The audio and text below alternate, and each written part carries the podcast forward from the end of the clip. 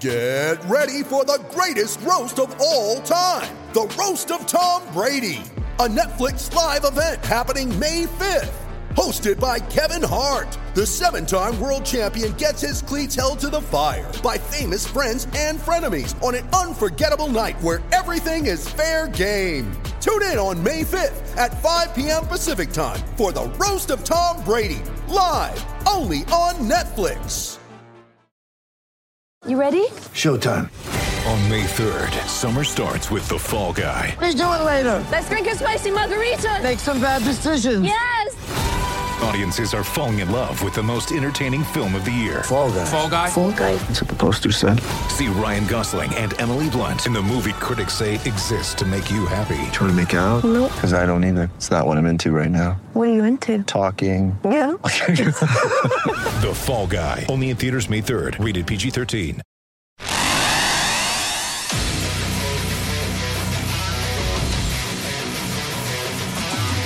Gators Breakdown. The Gators Fan Podcast.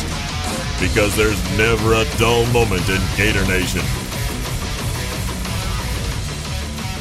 Gators Breakdown episode 160 is ready to go.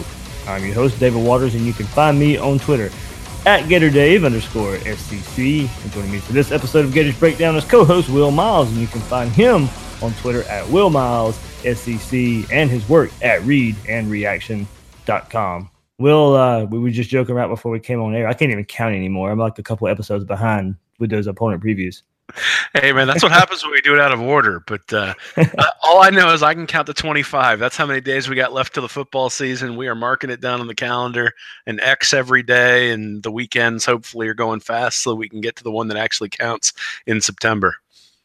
Fall camp is underway, Will Miles. Hey man, actual football to talk about. We don't have to talk about. Well, maybe we'll still, but we don't have to talk about recruiting exclusively. Um, you know, there's actual stuff going on, actual stories, and uh, it's good. Good to have some news. Yeah, you know, on the field, and of course, quarterback talk uh, front and center. And, hey, until Florida finds one, that's, that's what it's going to be.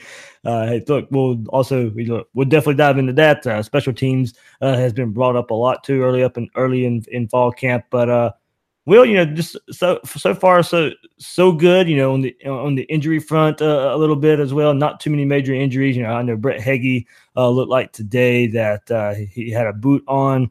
I've heard some things about Jacob Copeland have, having a very, and I want to stress this, very minor knee uh, issue. So if if he's going to be out, you know, if this is uh, true, still trying to confirm, but I had a couple people confirm. Um, you know, go, going through and asking it. It's just a minor knee thing going on right now. May miss a couple weeks, but uh, so far so good uh, as the Gators at the practice field. Yeah, nothing major. I mean, you know, nothing like last year. Certainly with uh, with the suspensions and all the suspense around that, and trying to figure out what was happening, and and certainly camp isn't really ramping up to a game like Michigan like it was last year. It's ramping up to a game that that for all intents and purposes should amount to being sort of a preseason game, and uh, you know, so I think that the the urgency hopefully in camp is is there because of a new coach, but doesn't have to be quite as spot on just because of who the opponent is. Yeah, so thanks for uh, Craig Hires and uh, Shane Pittman for uh, sharing their stuff uh, with Copeland uh, out there on that. So we talked about a little bit on social media out there on Twitter, but uh, hopefully all good, and he'll be back on the field really, really soon for the Gators. So before we dive in, remember you can find all your Gators Breakdown episodes on news4jax.com slash Gators Breakdown. There you find all the Gators Breakdown episodes as well as articles from the News4Jax sports team. That's news4jax.com slash Gators Breakdown. Hey, look, you also find all these opponent previews uh, we've been doing. You know, the last one, Mississippi State, uh, that was a good one where we previewed Dan Mullen's former team. And coming up uh, this week, you can get uh, Will Miles Love Fest for LSU. So remember, you can, go ahead, Will. I'm looking forward to Miami. I, will tell you that much. I don't like the Hurricanes, and uh, I definitely have a vested interest. So. and also, you can uh, remember you can find the podcast on iTunes, Google Play, and YouTube if you want the video version there. Hey, we're using those services. Please share, rate, review the show. Let Gator Nation know what they're getting with Gators Breakdown. A couple reviews left on the last couple days on Apple iTunes. So thanks for those uh, rave reviews there. Uh, we really, really do appreciate it. And on social media, follow Gators Breakdown on Twitter and Facebook at Gators Breakdown. So, Will, of course, did mention quarterbacks front and center. uh, for for Dan Mullen as he addresses the media, and he says you know he's seeing some flashes, uh, but not the consistency uh, right now. You know, one things, uh, one of the things that they have to learn is how much time uh, that they have to put in in terms of extra work to get really good. And look, we heard that all off season and and and, and the spring tour. You know, after the spring game, Mullen was like, how much work are these guys going to put in to the start of fall camp? So, you know, he, he, goes on to say, once you get one thing, you have to work on all the nuances uh, to build off of that. And he goes, we'll do one thing really well. And the next play, well, quote, well, that looks really bad. So, you know, he went on to say that the quarterbacks need to manage the consistency, not just their position, but the whole offense. And, you know, there's not enough urgency getting the ball snap. They're not controlling how quickly they, they push the defense, not using their cadence to uncover what the defense is doing. So I think this is one of the toughest aspects. I put this out on Twitter yesterday that Mullen's going to have to coach out of the quarterbacks and especially Franks and Trask. You know, the, the, offense under the previous staff was so slow, maybe even so complicated that the offense had no rhythm. And now for Emory Jones, I think it's for him, it's just more adjusting to the college game. But for the quarterbacks that you know we think are are in the lead for starting, this is the point where Mullen has his work cut out for him in getting these guys transitioned and kind of unlearning what they already know as far as being a college quarterback. Sure. Well, I mean, we talked about it last year after some of the games where just it was always on one. There was no cadence, especially on the road. You know, it was there. There was no there was no attempt to draw the defense off sides. There was no attempt to try to confuse the defense to get the defense to give away what it was get what it was going to be doing. Um, you know, pre snap, and so and so in that case, you sort of put the quarterback at a disadvantage. And so if Mullen's teaching those little intricacies, that that's great to hear and great to see. And I think that's a positive thing and sort of indicates um, maybe the level of coaching that these guys are getting this year. But but yeah, there's going to be um, you know a, a learning curve. We all knew that. I think the question becomes he's been talking about the learning curve now for an extended period of time. At some point, the learning has to stop and or at least the the massive learning has to stop. Because we saw a lot of hey there's a good play hey there's a bad play last year and you know you can't do that. You only got three downs and and and then you got to punt the ball away. And so if you throw one away and you know if you throw a play away because you haven't done the right thing um, that that makes the offense stagnant. And so we'll see what he can do with the quarterbacks he's got right now and and certainly i think we're all excited to see what he can do. Um, you know with with anybody that he starts. But uh, I don't know necessarily that Jones is at a disadvantage. I think they're just all sort of starting from square one. Yeah, I kind of I kind of think that way too. You know, just him his only disadvantage is just not having the experience. But you know, he's not having to unlearn what what he could have potentially learned under Jim McElwain for the last couple of seasons. And you know, and it was you know that offense was so slow prodding and just it just never seemed in in sync. And I really do think, and you know, even heard you know to, to some points that even the offensive line is having trouble uh, getting adjusted to the speed of a Dan Mullen offense. Yeah, that's sort of a sad commentary on the offense from last year, the last three years, I suppose. Um, you know, I, I, think a lot of this is just sort of coach speak. Yeah. Um, you know, I, I don't think you're going to give a lot away at this point certainly not going to give a lot away in maybe the opening game or the opening couple of games. And, you know, we're really going to have to wait until we get three or four games in the season to know what Florida has at quarterback. You know, I'm reminded of a couple of years ago when it was Grier and Treon Harris who were fighting for the starting position, and Harris actually started the first game but it was pretty clear that Grier was the better player, and still it took quite a while for them to for them to make that switch. And you know, the same thing happened a couple years ago at Mississippi State, where Mullen had Fitzgerald and some other guys fighting for the starting quarterback spot, and Fitzgerald did not start the first game of the year against South Alabama, which probably in hindsight was a bad decision because Mississippi State didn't beat South Alabama. Um, so hopefully that's not what happens this year, but. Uh, yeah, I, I, don't know that we can read too much into what Mullen's saying. Like you said, it's the same stuff he's been saying during his publicity tour the whole time. He's not going to give up. Oh yeah, you know, I've got one quarterback and the other two are trash. He's not going to say that. It's not true either, but he's not going to say it. Um, you know, he's not going to say, "Oh, this guy pulled ahead and give everybody a month to prepare." It's just not the way he's going to operate. Yeah, you know, and we even heard you know, from Mullen throughout the spring and stuff like, look, he was throwing so much at him in the spring and then kind of dial back during the fall and you know find out what they do well and then and, and work on that. So, but Wilma, I think my you know my my big bugaboo and and you know it, and I, have said it for a couple seasons now is hopefully name one pretty soon So they're not splitting the reps all the way up into that first game. I mean, I guess because we've we've also been saying that they need to have a package for Emory Jones and they need to have a Wildcat package for Kadarius Toney. Um, it's going to take time to install all that stuff, Yeah. and so certainly I think Jones is going to get some reps with the first team anyway. There's some, you know, the fact that you don't burn his red shirt if you give him four games, and that how are you going to operate that within the framework of the season, not only for him but for the other guys who are true freshmen. Um, you know, those sorts of questions I think dictate in turn dictate who's going to get the snaps and when. You know, Clinton or not, jo- not Clinton Portis. Josh Portis was a good player, but he wasn't transcendent, so he didn't get a whole lot of snaps that first year with Chris Leak. Um, if you look at uh, Tim Tebow, though, obviously they brought him as a true freshman and had him um, supplement what they were doing, and I think the same thing could probably apply to Emory Jones here. Yeah, will now and uh, to the I think uh, the big part of you know Monday uh, Mullen met with the media on on Monday, and uh, we're recording this on Tuesday night, and a lot of fans are still talking about uh, you know there was a block of um, a block of the uh, media portion where Mullen had some things to say about the you know how to be uh, a big time quarterback and, and the timeline associated with that. So uh, I'll start with the quote. I mean, to be a, a big time quarterback, I don't think they even think they know how hard that is. They should understand it. They should understand it by hopefully next summer. I was hoping maybe with just one of them it would really click, but I didn't see that happen. But that doesn't shock me. I'm. It might not even be next summer. It might be the summer after that. A lot of guys, it takes two or three years of really working. They work one summer and realize, boy, I wasn't close.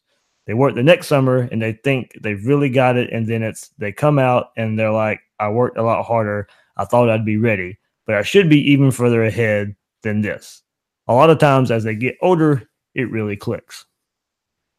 Well, so I think the the big question was, and that came uh, really from you know a uh, Twitter question from uh, Amos Gainey. He asked us on Twitter, "Do you guys think this was coach speak by Mullen expressing his disappointment on where the quarterbacks are?" I think he was being honest personally. I think we better hope it's coach speak. So, so uh, Kay Goodman at Kay Goodman, uh, 1986, sent me two tweets or two two descriptions of something that Mullen had said. And he said, "I don't think anybody clinched the job. I don't think anybody put themselves out of consideration for the job." And then you go to what he said, uh, you know, at Mississippi State, it's sorting itself out. To this day, no one has jumped up and separated himself to be the good to be to be the guy. So you know, in the past, he said very, very similar things when he had quarterback battles. Of course, again, if we go back to that year, he started the he, he didn't start Nick Fitzgerald against South Alabama. So maybe that maybe it is where it is. The problem with it is, is that Florida really needs at least good quarterback play um, in order to compete with some of the big boys in, in in conference and to compete with Florida State and compete with Alabama if they end up in that place. Um, I wrote an article maybe three four weeks ago talking about the quarterback play that could offset some of the recruiting uh, shortfalls that we're seeing and and they're going to need good quarterback play. That's just that's just the long and short of it. You can't get by with a game manager and expect to compete for championships. You just can't. And so maybe, you know, the expectation is that the championships are going to come two or three years down the road when he's got his guy who's locked in, who's become a big time elite player. If that's the case, that's fine. But uh, I don't know. I'm not. I think I think all of us would at least like to see good quarterback play over the next couple of years. You know, I think for the most part, it was it was honesty, and that's not really to say that's a problem right now. You know, we're only a few practices in the fall camp. The guys have only been through a spring. They're learning a completely new offense. It's going to take some time. You know, I expect these issues and consistency right now, especially with the quarterbacks I saw on the roster right now. I, I do expect right now that consistency issue to, to be there. And I don't think Franks and Trask are going to be these transcendent players, and Emory Jones is still a true freshman. So uh, this is going to take some time, but I also think this is partly a, a, a motivational tactic and that it's not going to be easy, and you're going to have to put in the work to be a big time quarterback. So I think there could be could have been some mixed messages here. Yeah, I don't know. I think if your quarterback's listening to the press, you got some issues. I mean, uh, that's the reality. Like if he's not hearing it in practice and he's not responding in practice, you got bigger issues than whatever the coach is saying in in, in the you know to the media. And we know that we know that some of the quarterbacks in the past have had rabbit ears and have heard some stuff, and that's that's fine, but that's not acceptable. You can't you can't be um, you can't be conscious of that criticism because once you throw an interception, you got to be able to go out there and let it fly again. And you know, I guess that could be maybe the only thing here is where he's trying to teach people not to listen to what's in the media. But um, if you're listening to the media and you're not listening to your coach during practice, that's an issue. He should just be able to say, "Hey, you know, this is like you're going to have to work hard," and and they take that at face value as opposed to having to say it to the media. Well, you know what I love uh, more than analyzing a game? analyzing quotes. 25 days, Dave. 25 days. So that is part of it, guys. Hey, girls out there listening, you know, this is, is it, it's the off season still. You know, until we have some games to talk about, this is kind of just how it's going to go. So, um, you know, and, and uh, Twitter follower and listener Tarpon21, you know, he brought up a really good point, and you know, this make this could make some fans feel better uh, about these quotes if they felt discouraged. And he says, as long as Mullen isn't too surprised by it, he did have Burrow and another quarterback available for transfer had he felt this way in the spring. So, you know, I, I, can take this as Dan Mullen knew what he had coming out of spring ball, decided not to bring in another quarterback. So it can be said that he must have seen enough from the group to feel somewhat comfortable moving forward. Sure. I mean, I think he he very forcefully said he wasn't going to go after graduate transfers when Burrow came available, um, and, and, so the fact that he didn't do that does imply that he had some comfort with who was in that room, or he has supreme confidence in his ability to turn turn things around you know, we talked in the Mississippi State preview. We talked a little bit about Moorhead's offense fitting the quarterbacks, and that Fitz, and that if he wants to throw more with Fitzgerald, that's probably not the best course of action. I think the same thing applies when it comes to Florida, where running the quarterback has been the strength in a lot of Mullen's offenses, particularly his good ones. Is that really going to work for some of the quarterbacks he's got in the room? I think that's the question most people have. Is you know he he's talked a lot about adjusting to what the quarterback does well. I think we're curious to see what does that actually mean for each of these quarterbacks. Yeah, that, that is interesting. Yeah, is we don't we don't know what they do well in this offense yet. So I think when game when game one comes around, as you said, you don't know how much they'll they'll unleash uh, of that, and maybe still against Kentucky as well. You know, yeah, that, could be a close game. You know, it, they've played us tough um, in, in, recent years, but you know, it, I don't think Mullen will un- unleash the beast unless he has to. So, you know, I I don't know. I you know I don't know when we'll find out when what these quarterbacks do well. Yeah, I mean, I think they all have. We can all see their strengths and their weaknesses just by looking at the mm-hmm. limited film that we have from some of them. And some of them we have a lot more than limited film to look at the strengths and weaknesses. Um, you know, at the end of the day, the hope is that Mullen is a much better quarterback coach than the guys who were here before, and that he'll make the correct decision in terms of who's the starter and push the right buttons in terms of motivation. That if somebody needs to be pushed, that they'll be pushed. You know, I remember last summer coming out of camp, the the real discussion was that the transfer of Malik Zaire had really sort of pushed Felipe Franks to a higher level and that he'd really started working harder at that point, or at least had really started to put things together, maybe is a better way of saying it, but that he was really looking good out of camp. And that's why he was named the starter. Now, I think we can look back on that and, and wonder about whether that was just, whether that was just camp lies. And I think that's a lot of what we're trying to parse here too, is you never really know what the truth is the, the practices aren't open to the public and you know we're going to see day one when the guy trots out there to start the game and how quickly how long the leash is and and you know whether the true freshman has passed the two redshirt sophomores and all that sort of stuff. It's still talking season. Hey man it's fun. If we don't have anything to talk about you know if, if we if we can't speculate on this stuff then uh, yeah. then we'd just be sitting here whatever talking about baseball or something. Nope um, Will kind of expanding on more uh, of what Dan Mullen had to say about these quarterbacks. And right now, uh, they're more lead by example guys. Uh, thinks that the vocal leadership can come once these guys start getting comfortable with what they're doing. And it's kind of what we've been alluding on. They're, they're still trying to figure out what they do well. So figuring out the reads, making sure they're looking or, or, stepping the right way at the right moment. And that, and Dan Mullen says that, that hurts their chances to work on, on leadership right now. And so, you know, I, I think you can still be, you know, an off the field leader. You know, as we said, you know, going back to things Dan Mullen has said, you know, what what quarterback is going to get the guys together during the offseason? What guy, what guy's going to work on their throws? What guy's going to dive into the playbook and and really, you know, that that's forms of leadership as well. But you know, these on the field things, you know, they're probably still float. Their heads are still floating a little bit, and you know, that may have to wait and come later on in the season. Yeah, but that plays into it, right? I mean, if if you don't show an ability to improvise, if you don't show creativity, then if you're not fully versed in the offense, you're not going to be able to execute it well. Mm. And so one of the things that they're probably looking for is sort of, you know, the the quarterback's ability to problem solve and be creative when the play starts to break down or when there's an issue. You know, one of the things that's been that's come up recently is some of the more off the field incidents. Well, that's a leadership component as well, and I do I am curious to know who on the team and I mean I haven't heard anything about this, but who on the team is stepping into that leadership role to either make sure that doesn't happen or to address it or or whatever the case might be. So um yeah, I mean the quarterbacks. uh, There's been some discussion that Franks is always at the front of the line. That's great. Um, you know, but but again, if if you're not well versed in the offense, it doesn't matter how much you're respected by your teammates. If when the play breaks down, you can't solve the problem and you can't be creative to get out of the mess. You know, I don't think Johnny Manziel spent a whole lot of time in the film room when he was at Texas A&M. He can just run around and make a play. And in some capacity, if you got a guy who can run around and make a play, it doesn't matter how much time he's putting into it. Yeah, good point. Uh, and then, you know, part of the leadership, and that's uh, that's going to transition us into, uh, of course, early in fall camp.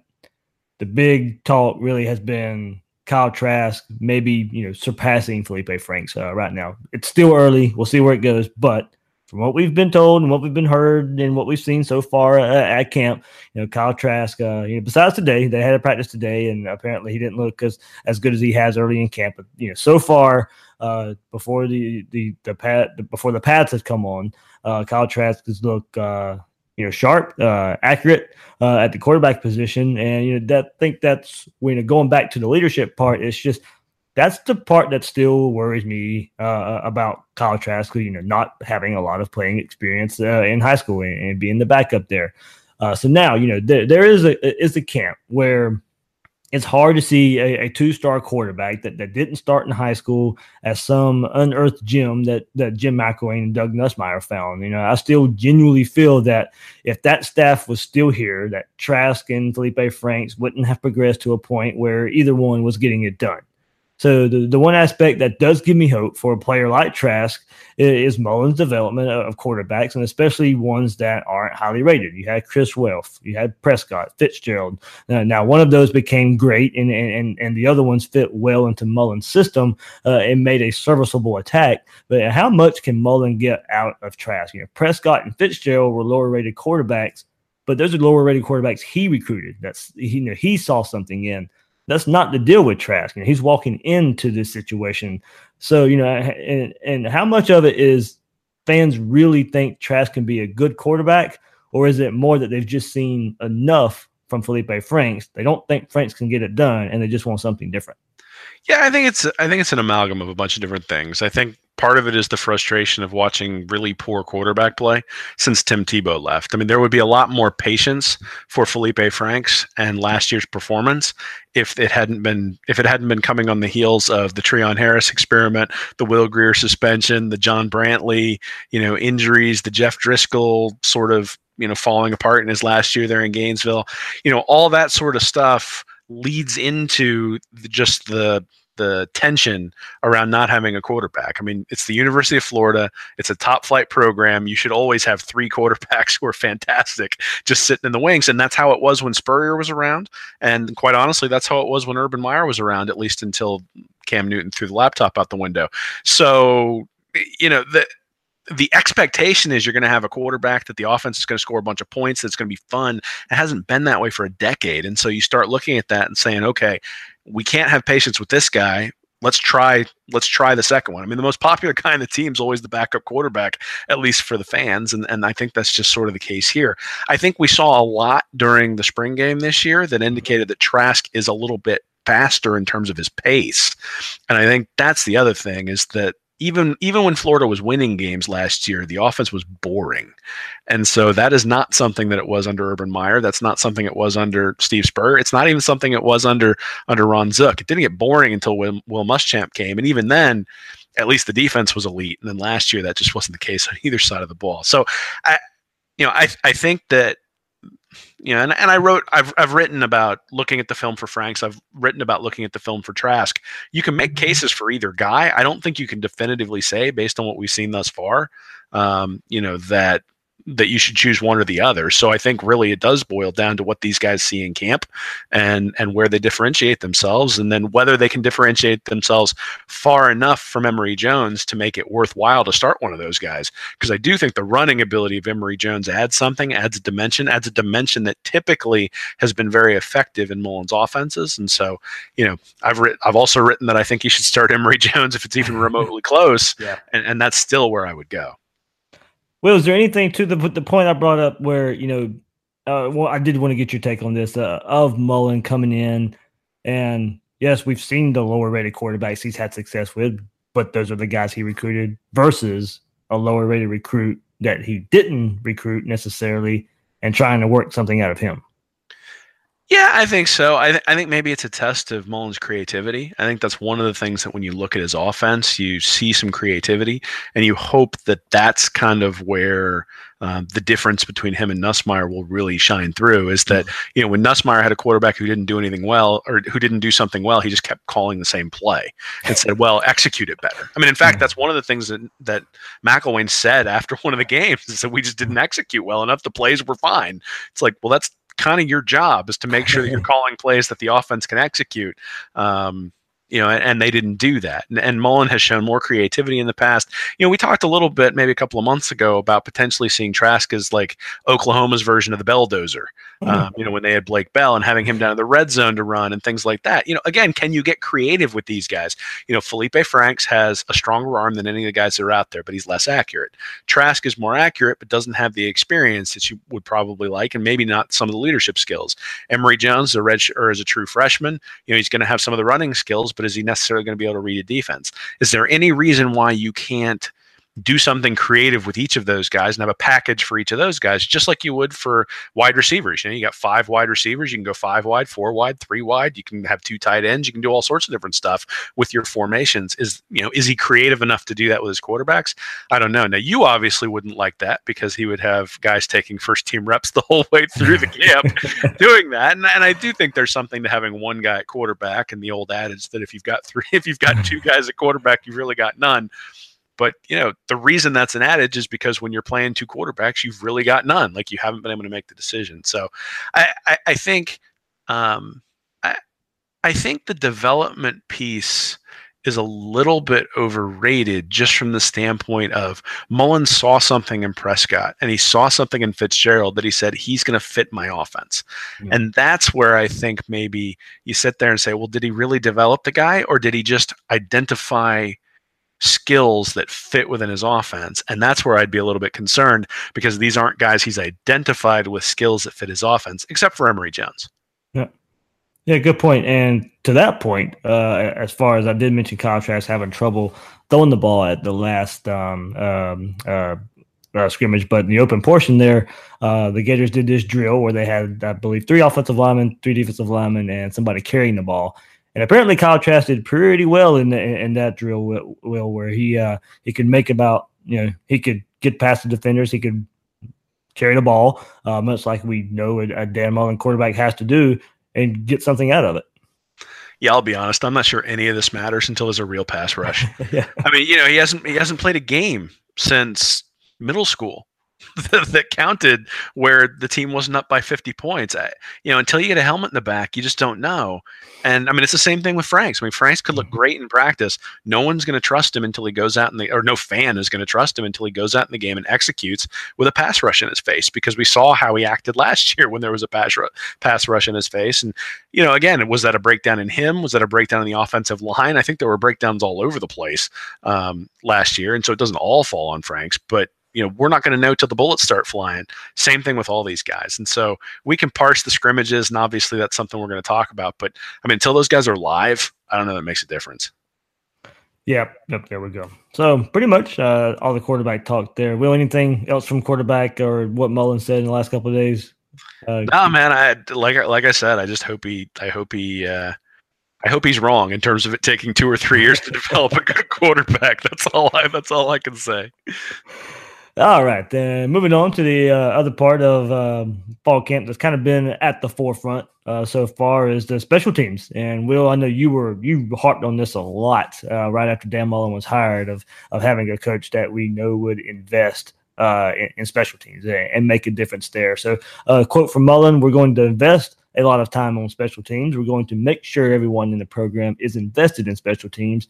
Every player understands the importance of it, and that's a phase we want to try to be really strong at. Is our special team phases, and uh, they really focus on the, the fundamentals uh, of special teams in practice. And you know, he, once again, invest a lot of time in special teams, and you can see that. You know, there should be that should be music to, to Florida fans' ears. You know, there are pump block drills, kickoff blocking drills to start practices. You have starters and, and the best athletes on the team being involved in special teams, and you know, go back to Urban Meyer days. You know, it was a badge of honor to to to, to play on the uh, on the special teams. Yeah, absolutely. And I mean, if, if you look back, um, you know, just if you look at kickoff returns, I mean, I, I, went back to 2009 and looked at looked at kickoff returns, and you know, you, you look at the guy who had the most kickoff returns every year in 20 in 2009, it was Brandon James. He averaged 26 yards, 26.1 yards per return. Debose averaged 28 in 2010. 26.1 in 2011, 28.3 in 2012. So under Urban Meyer and in those and in that Will Muschamp era at the beginning at least, the special teams were really starting to play a role. You look at but in 20 in 2015, Brandon Powell was the leading returner, 21.3. So 5 or 6 yards less per kickoff return than they were getting previously. And that makes a difference same thing in 2016. It was 21.8. In 2017, Darius Lemons at 22.5. You know, that just really starts to make a difference over the long haul. Five or six yards cost you points. And over, you know, they lost a couple of games last year by one or two points. Where if they'd been able to, if they'd been able to pop one one kickoff return or one punt return, all of a sudden it's a completely different game. And they just didn't do that. part of it was they didn't have, at least it didn't feel like they always had their best guys back on the returns. Um, you know, I think Kadarius Toney has been back there catching catching punts and catching kickoffs this year. Certainly Lemons is probably going to be back there, and and some other guys who are highly skilled guys. And that was the thing you always saw with Meyer's teams is he always had the starters out there on special teams. The block punts were coming from you know Janoris Jenkins. It wasn't coming from a third string yeah. from a third string DB. Chris Rainey out there, yeah, yeah. Yeah, and it's I mean part of the reason that they're successful is because they're good players.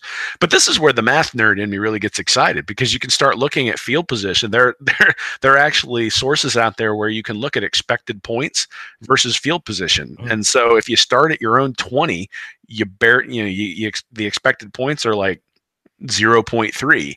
If you get out to the 30, the expected points go up to 1. If you get out to the 50, the expected points go up to 2. So you if, if you can get a guy who brings the ball out to the 40 every time you you know let's say you get four kickoffs in a game you've just put four points on your ledger just by being able to get that extra 10 yards uh, or the extra 20 yards. I think that's a that's a huge difference. It's hidden yardage that your offense doesn't have to get. It takes the pressure off of the offense. You get some field goals you maybe wouldn't have gotten otherwise because when your drive stalls it stalls at the opponent's 25 rather than the opponent's 35 it makes a difference over over an entire season and it's not something that's been emphasized thus far. Yeah, you know, you probably you know besides you know past the Urban Meyer time, you, you can't really have to go back to really Antonio Callaway. Besides when the last time you know a starter was a consistent threat on special teams. Yeah, well, and even that, I mean, he had a really good year his freshman year, and yeah. then the sophomore year really took a step back. Um, you know, and was was catching punts inside the five and and all sorts of stuff. Um, you know, so inconsistency, and I think that's you know, you, we talked about this with the quarterbacks in terms of their need to be consistent. I think the same thing applies to special teams. They need to be consistent. Like, I, I think an ex, a good expectation or a fair expectation for Florida this year is not to have an elite offense or an elite defense. I think a fair expectation is that they have a consistent offense and a consistent defense. And last year on defense, you know, that game against Texas A&M was a great example where the defense played really, really well, except for about five plays where they got gashed for 40 yards on each of them. And you know, you sit there and go, how did they complete five passes and score 19 points? Like, how did that happen? And they did, and they only ran for like 80 yards or something. It's yeah. like, how did they score at all?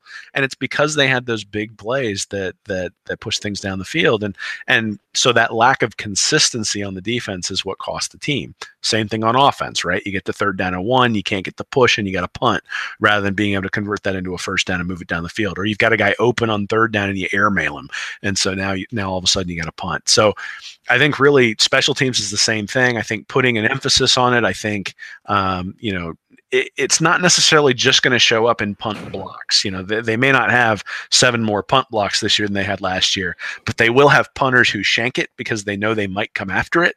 They'll have punters who try to get it out quicker and so have lower net yardage. Again, every five yards makes a difference. And, and so to be able to pick that up is going to be important this year because they're not going to just be able to out talent everybody. And Bill Sykes, our contributor here, and you know, on Gators Breakdown, uh, every now and then. And uh, first of all, he had a tweet before we started the show. He says, "Have a good show, Taybang." So, way to go, Bill. Uh, but uh, his uh, tweet about special teams that uh, you know I told him I was going to share here on the podcast is uh, over the past five seasons, Florida special teams have blocked an average of 1.2 kicks and punts combined annually. So 1.2 kicks and punts during that same period. Dan Mullen special teams at Mississippi State blocked 4.2 a year. So you know, that's a that's a you know a difference of three there of you know block kicks and, and, punts. And hey, look, if you're in a close SEC game, you know these little plays will, as you as you mentioned, it could be the difference in, in wins or losses, especially with an offense that still may be trying to find its way throughout the season. You know, as you mentioned, get better field position, it's easier to score, or get points off of a punt return or a punt block, and you, you don't have to score as many points on offense. You know, all this stuff works together. Yeah, well, I mean, if you think about it, we were talking about our favorite moments on a on a podcast a couple of weeks ago, and one of the things that we that got brought up in the conversation was the fake punt against Arkansas in the SEC championship game. That's a special teams play. It completely flipped the game. And so, you know, does Florida still win that game without calling a fake punt in its own territory? Maybe. I mean, they were the more talented team. Maybe they still win it. But the fact that the fact that Urban Meyer had that in his pocket, had the confidence to be able to call it, the confidence that his team would execute it, you know, those sorts of things are things that uh, that you know, as of right now, Florida just hasn't been able to do in a while. And and you know, Virginia Tech completely completely resurrected their program around Beamer Ball, where they were just out special teaming and defensing everyone because the offense in Blacksburg has never been fantastic. Even with Michael Vick there, it required a pretty strong defense to to get them to the national championship game and and so you can build programs like that. And so one of the ways to overcome a talent differential is to start making plays on special teams. And and you know the ter- the team that wins the turnover battle almost always wins the game um, in in most in most games where the teams are relatively closely matched. And a block kick a block punt i mean those are those are turnover essentially. And so yeah it makes a huge difference. I'm glad to see he's emphasizing it. Yeah it'd be a welcome change um, there in the swamp uh, when uh, special teams and and you know and that's that's a fun part of the game too. The, plays like that are fun. you know, it'd be as part of uh, bringing the fun um, uh, uh, back to the swamp. So weird, uh, well, kind of a, a, weird transition into you know talking about fun there, but you know, uh, it, it, we can't go out without discussing uh, what's going on at Ohio State and Urban Meyer. And you wrote a, a pretty powerful article, uh, released it last week, uh, not too long after uh, the news broke about the uh, domestic violence and everything surrounding uh, Urban Meyer. And your article was tired. Urban Meyer is a symptom of the real problem of domestic violence. As I said, you released that last week on your site, readingreaction.com. You know, kind of, kind of walk our listeners through that and, you know, why it's such a, pow- a powerful topic for you. Yeah, man. I mean, it, it, it's been interesting to see sort of the the reaction to the Urban Meyer situation. I mean, I get it. Florida fans are sort of burned by the way he left Gainesville, have enjoyed the cold Papa John's after losing in the tunnel, like all those sorts of things. But you know, 10 million people in the US annually are are subjected to, to domestic violence, at least according to the National Coalition Against Domestic Violence. This isn't a football problem. This isn't a male problem. This isn't a female problem. It's it's a human problem. And so, you know, all of a sudden after Urban Meyer got in trouble, one of the things people were asking was, well, you know, who are we going to target on the recruiting trail? Who who what are who are his top recruits that we can go poach? And at the end of the day, I, it seemed a bit um, I mean, one, it's like you want to make sure that justice is served, and and you know, I don't know the details of what went on with Urban Meyer. I don't know whether he reported what he was supposed to report. I don't know whether Ohio State followed up the way they were supposed to. What I do know is that there was a woman who who you know was allegedly abused, who felt like her only avenue to stop the abuse was to go to a reporter because the abuser was tied to someone powerful enough that it would become a story. And, and that's just sad from the standpoint of that's basically the only way you can stop it because we don't have enough people stepping in in situations where they need someone to step in. And we don't have enough resources from a police perspective or from a societal perspective to protect someone who needs that sort of protection. So you know i mean really the article is sort of trying to encourage people to to get involved to find a domestic violence shelter to support um, if it's something that they feel strongly about. Um, certainly, you know, Florida has been touched by that this year because you had Justin Watkins with his incident. And as the details come out about that, again, all alleged, nothing's been proven. But as the details come out, it's really pretty sickening. And you look at Ohio State, Urban Meyer had a big sign on the wall that said, treat women with respect in capital letters. Uh, you know, I, don't know. Uh, a sign on the wall doesn't do anybody any good. At the end of the day, you can know something, but if you don't actually do anything about it, it doesn't make a difference. And so, hopefully, the article will encourage people to do something about it, to think about things a little bit differently. And there's there's a there's a knee jerk reaction, I think, to say, hey, this person did something wrong and abused someone and needs to be laid off, needs to be fired. But one of the problems is is that spouses or or people who rely on the person who's who's got that job to to pay for things to support them don't report the abuse because the reaction is you have to get that person off the staff and i just don't know whether that's the right way to to to do this stuff i mean is there a way in in the middle ground where you can report it you can get someone help you can get someone counseling and it doesn't necessarily cost them their job just because oh they're you know, because that causes a problem too. I mean, if Zach Smith loses his job because he's accused of abuse, that affects the person who's being abused as well. And and so we need to be able to ask those questions without just saying, "Oh, we fired that person, we got rid of the problem, and now we don't have to deal with it at our university anymore." The problem still exists. It just wouldn't have existed at Ohio State if they had gotten rid of him, or at Florida if they got rid of him during the first incident in 2009 or the second one in 2015. Yeah, well, so that was uh I like the way you approached that. You know, really good article there. So definitely, if people didn't go and, and read uh, Will's work there at readreaction.com uh, about that, that uh, yeah, I, I wouldn't necessarily call soapbox moment, Will, but uh, you know, your your your uh, your opinion was heard, and, and I think very, very, very well received.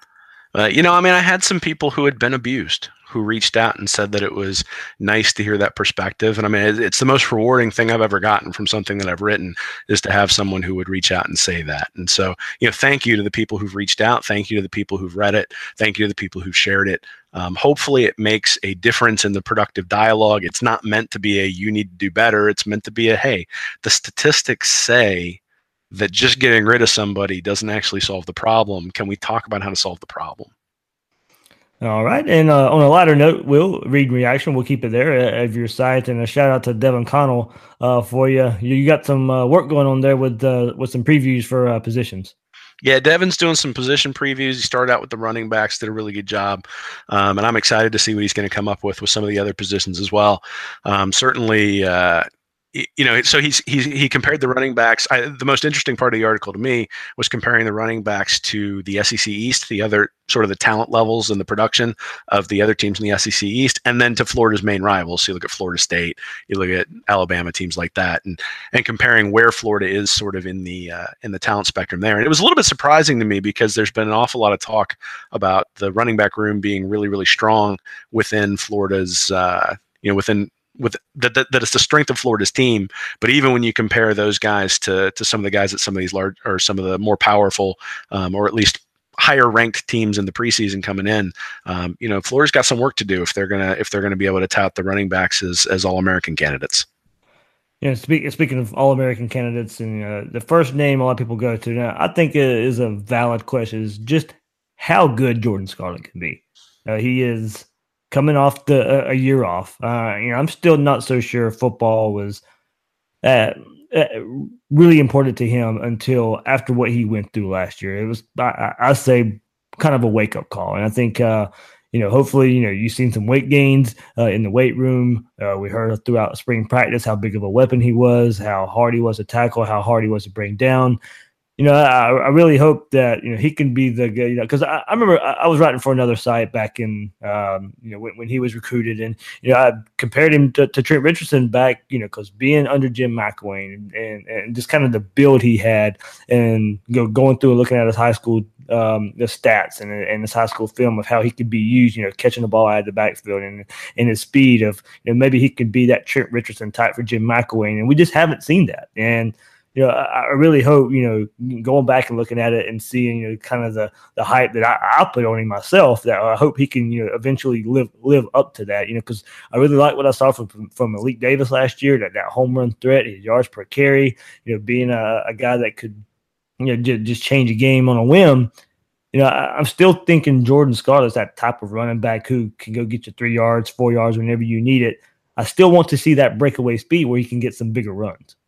Yeah, well, he's going to have to be because because I, I, think you know as much as we talk about the quarterbacks and as much as we expect to see progress, I think we do sort of agree with Mullen that it's going to take a year or two before he identifies the guy and gets the guy who's fantastic. Obviously, it would be great if that quarterback steps in and, and is elite immediately, but it's probably not going to happen at least not in the first half of this year.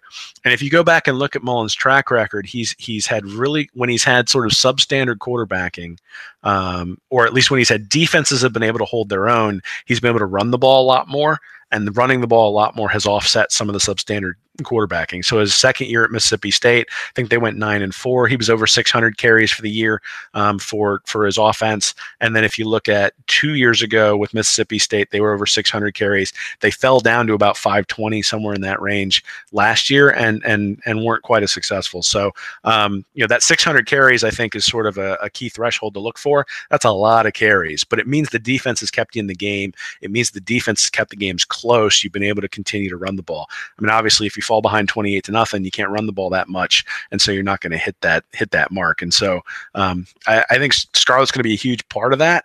I think you know, obviously coming out of high school, he was he was very highly touted, high level four star guy. Um, you know, and then you got to look at the offense that he was playing in. I mean, you know the offense in general was pretty broken while Nussmeier was here, and so he only averaged five yards a carry in in the time that he's had thus far. But you know, again, is that the offense? Is that the lack of quarterback play? Is it a lack of ability on his part? I mean, it's probably in some capacity. You know, you talked about attention and making football a priority. It's probably some of that. It's probably also some of who the quarterback was. It's probably also some of the offense and the offensive line. And this is where I think Hevesy really has to make a difference as a coach. Is if that offensive line can can get a yard or two push, well, all of a sudden now you can get that running start, and you know four and five yards turns into 15, 15 turns into 25, and that sort of stuff. So you know Scarlett has some ability. We saw it against LSU. We saw it against uh, you know we've seen it in a few different places. Same thing with Malik Davis. I think they're different runners, which I think bodes well for for their usage throughout the season. It's not like you just pull out Scarlett and put in Davis and you get the exact same runner. They're going to be very very different. Looks like Dameon Pierce is even bigger, and he he's a guy you really liked out of high school. And so you know, I, I, don't, I don't think they're hurting for depth. I think they can probably sustain an yeah. injury or two. The question will be do they have the top tier guy who can go get them the yard or two when they need it, when everyone knows somebody's, when everybody knows he's being run? And I think we all hope that's going to be Scarlett, and, and it'll be up to him to prove us right. Uh, Will, and let's go back to last week before we wrap up here on Gators Breakdown. Hey, the Gators got their highest ranked commit uh, last week in Diwun Black from the state of Mississippi nationally ranked 53rd player, uh, inside linebacker. He's ranked third there, uh, the fourth ranked player in the state of Mississippi. Uh, big time pickup for the Gators here. Uh, pretty much an athlete. He can play all over the field. Uh, so it'd be interested to see how Dan Mullen uses him. But on the 24 Sports composite, a ranking of 97.19 there. So 97.19 you know, really uh, a highly rated recruit that Florida brought in here. And look, you can go follow him on Twitter. Look, he, he's probably you know he's a big time recruiter for the Gators too. Says there's some more commits on the way. Uh, and he's after some uh, some other recruits out there on social media. Yeah, it's a big deal. I mean, whenever you can bring in a top 100 guy, it's a big deal. But particularly when you can bring in a top 100 guy at linebacker, which is a space where Florida has really struggled to bring in elite guys. Um, they, you know, they brought in David Reese, a four-star last year, um, but before that, it had been pretty. It had been a bunch of three stars in the Randy Shannon and Jim McElwain era, and that doesn't mean those guys aren't good players. I mean, the first David Reese is very, is a very, very good player at middle linebacker. I'm expecting him to play a big role in the defense this year, but I mean, there's a difference between a guy who's a borderline four slash five star guy, top 50 player, and, and a guy who's rated 350th. There just is in terms of athletic ability, in terms of ceiling. And I think that that's a, that's a big deal. Um, it also indicates that Friday Night Lights had some success that he was able to, that he was able to sell his vision to some people on Friday Night Lights. Certainly we hope we'll see some more fruit from that as, uh, as the summer wears on and maybe into the season. And, you know, we'll see. I mean, uh, it's a fantastic pickup. It's fantastic for a lot of different reasons. Um, you know, top 100 guy, um, inside linebacker, all those sorts of things are important. But uh, you know, hopefully, it's it sort of starts a cascade, and we start seeing the blue chips fall. Yeah, well, and, and just kind of going back and watching, you know, he might could be used all over the field. You know, he's going to be recruited as an inside linebacker because that's kind of where he's transitioning to now. But you know, six three, uh, and a half, 219 pounds. But you go back to his stats last year, he was all over the field 16 passes for 304 yards, four touchdowns on the ground, uh, had 60 more yards on just six carries. So, you know, 10 yards a carry there uh, as a playmaker on that side of the ball. On, on defense, 83 tackles, three interceptions, two sacks. You know, he's versatile playmaker. Yeah, well, and all the reports out of Friday Night Lights were that he was he was one of the stars, right? Is that he he was one of the guys who was really showing some athletic ability, really sort of popped when he was on the field, and uh, you know, yeah, I mean those those statistics sort of back that up. I mean, a- again, I think you bring in high high level guys, you're you're going to be pleased, and some some guys pan out, some guys don't, which is why you want to bring in more of them. But the closer you get to that top tier, the more often they pan out, and you know, all indications are this guy's going to be a good one. All right, Will. Anything else before we sign off on this one? Nah, I'm just happy to see he's recruiting too. He's he's Yeah, going, he's yeah. going pretty hard after some other people talking about some of the commits that will be coming, and, and hopefully he knows something that some of us don't, and uh, you know, and, and we'll see those dominoes fall. But uh, you know, glad to have him as a Gator.